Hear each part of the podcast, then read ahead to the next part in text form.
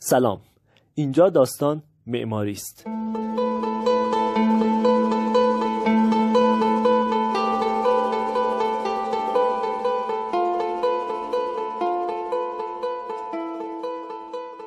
ساختمون ها هم مثل آدم ها سرگذشتی دارن. من مهدی کاوه می‌خوام سرگذشت بعضی از ساختمون هایی که خیلی از ما تجربه زیست در اونها رو در ایران معاصر داشتیم روایت کنم.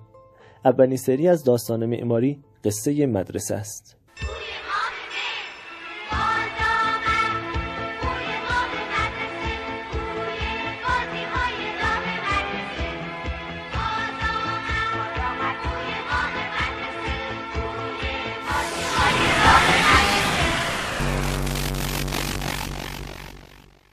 حدود 200 سال پیش یعنی حدود سال 1200 هجری خورشیدی جنگ های بین ایران و روسیه در شمال غربی ایران در منطقه قفقاز شکل گرفت.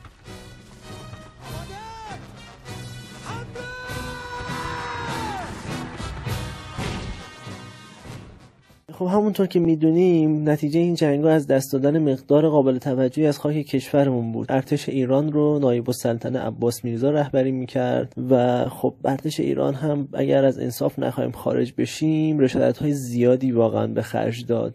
ولی خب ارتش روسیه قدرتمندتر از این حرفا بود. در خلال این جنگ یعنی در همین زمان ناپل اون می‌خواست از طریق ایران به هند برسه. برای اینکه می‌خواد ایران رو راضی کنه چون ایران هم درگیر جنگ با روسیه بوده و بسیار از لحاظ تسلیحاتی ضعیفتر از روسیه بوده پیشنهاد باج تسلیحاتی رو به ایران میده یه جورایی. برای این کار و برای مذاکره در مورد این قضیه ناپلون یک هیئتی رو به ایران میفرسته تا با عباس میرزا در مورد این تسلیحات و در مورد امتیازاتی که می‌خواد به ایران بده مذاکره کنه. حالا مقر فرماندهی ایران در منطقه قرچمن آذربایجان رو تصور کنید که هیئت فرانسوی بعد از طی تشریفات دیپلماتیک به محضر نایب السلطنه عباس میرزا رسیده و آقای موسیو جوبر که مسئول ثبت این نیازهای ارتش ایران از سمت عباس میرزاست روبروی عباس میرزا نشسته و همه منتظرن که عباس میرزا یه سری تسلیحات رو لیست کنه مثل توپ، خمپاره، تفنگ و باروت ولی همه رو بهت زده می‌کنه با چیزایی که میگه. انگار که یه بغض قدیمی میشکنه. نمی‌دانم این قدرتی که شما اروپایی ها را بر ما مسلط کرده چیست. شما در جنگیدن و فتح کردن و به کار بردن تمام قوای عقلیه متبهرید. حالا که ما در جهل و شقب قوته ور آیا آفتاب که قبل از رسیدن به شما به ما میتابد تأثیرات مفیدش در سر ما کمتر از سر شماست؟ گمان نمی کنم اجنبی حرفی بزن. بگو من چه باید بکنم که ایرانیان را هوشیار نمایم.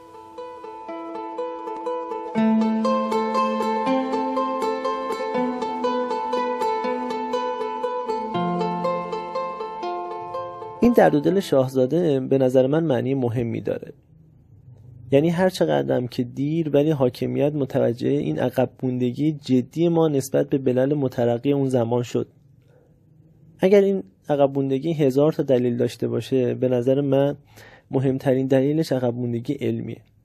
که البته احتمالا نظر عباس میرزا هم همین بوده. چون از اون موقع اولین دانشجوهای ایرانی برای تحصیل به خارج از کشور فرستاده میشن.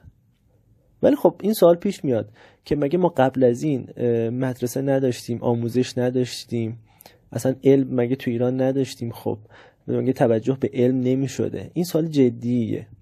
برای اینکه به این قضیه بپردازیم باید یه مقدار یه مقدار خیلی زیادی برگردیم به عقب. مثلا حدود قرن چهارم هجری. در قرن چهارم هجری اولین بار بعد از اسلام ساختمون های مشخصا به نیت مدرسه ساخته شدن خب قبل از این آموزش کجا صورت می گرفت در مسجدها منزل مدرسین و جاهایی که در واقع به نیت مدرسه ساخته نشده بودن آموزش سنتی چطور بوده در این مدارس؟ اگه می‌خوایم سیستم آموزشی بررسی کنیم باید اول ببینیم هدف آموزش چی بوده.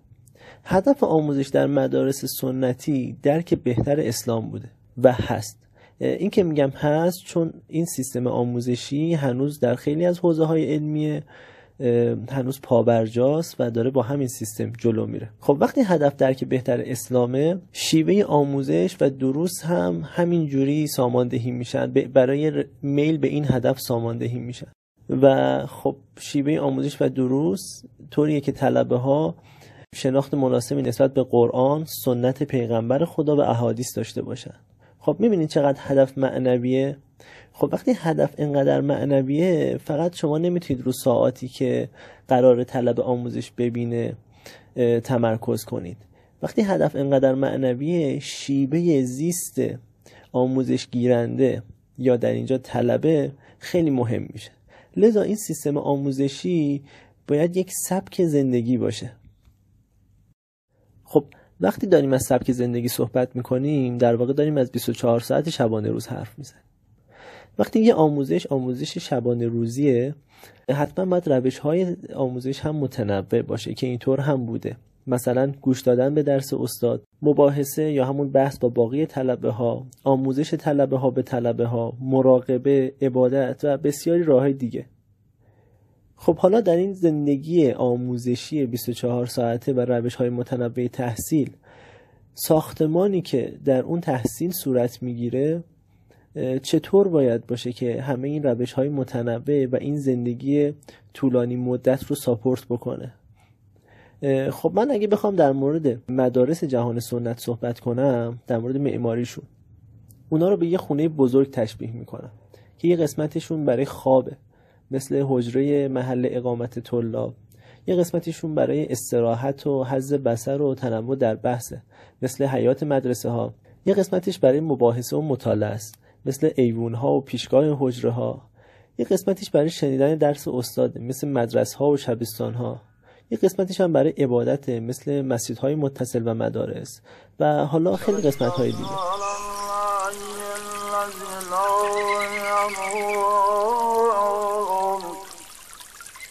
الحمد لله الذي لم يتخذ صاحبة ولا ولدا. ولم يكن له شريك.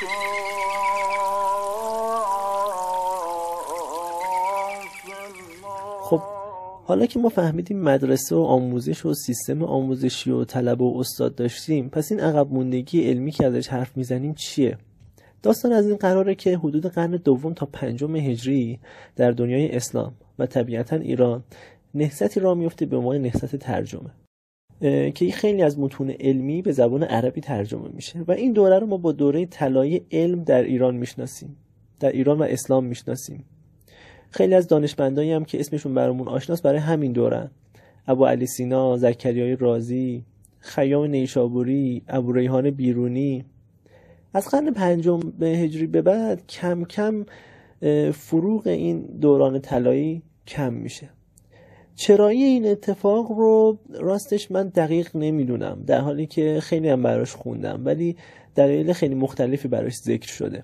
مثل حمله مغول سعایت برخی خلفای عباسی تمام شدن منابع علمی و دلایل دیگه که براش ذکر شده.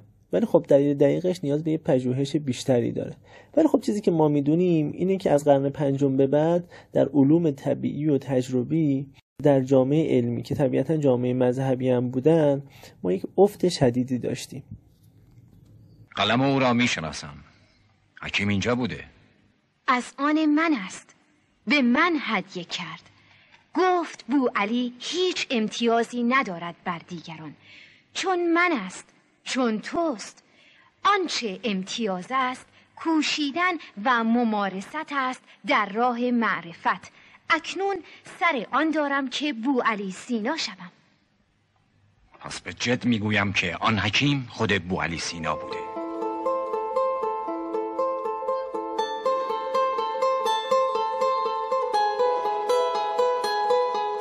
نتیجه این که وقتی عباس میرزا جلوی موسی جوبر فرانسوی میشینه ما مدرسه و شیوه تدریس مدونی برای آموزش طب ساخت و تجهیز و استفاده از تسلیحات ساخت دارو نقشه برداری نقشه کشی و باقی رشته های مهندسی پزشکی و نظامی نداشتیم. همون موقع عباس میرزا چند تا دانشجو رو برای تحصیل به اروپا میفرسته. ولی ما مدرسه برای این علوم در ایران نداشتیم. تا سال 1230 خورشیدی که دارالفنون به فرمان صدر اعظم میرزا تقیخان امیر کبیر برای آموزش علوم جدید در دارالخلافه ناصری تأسیس میشه.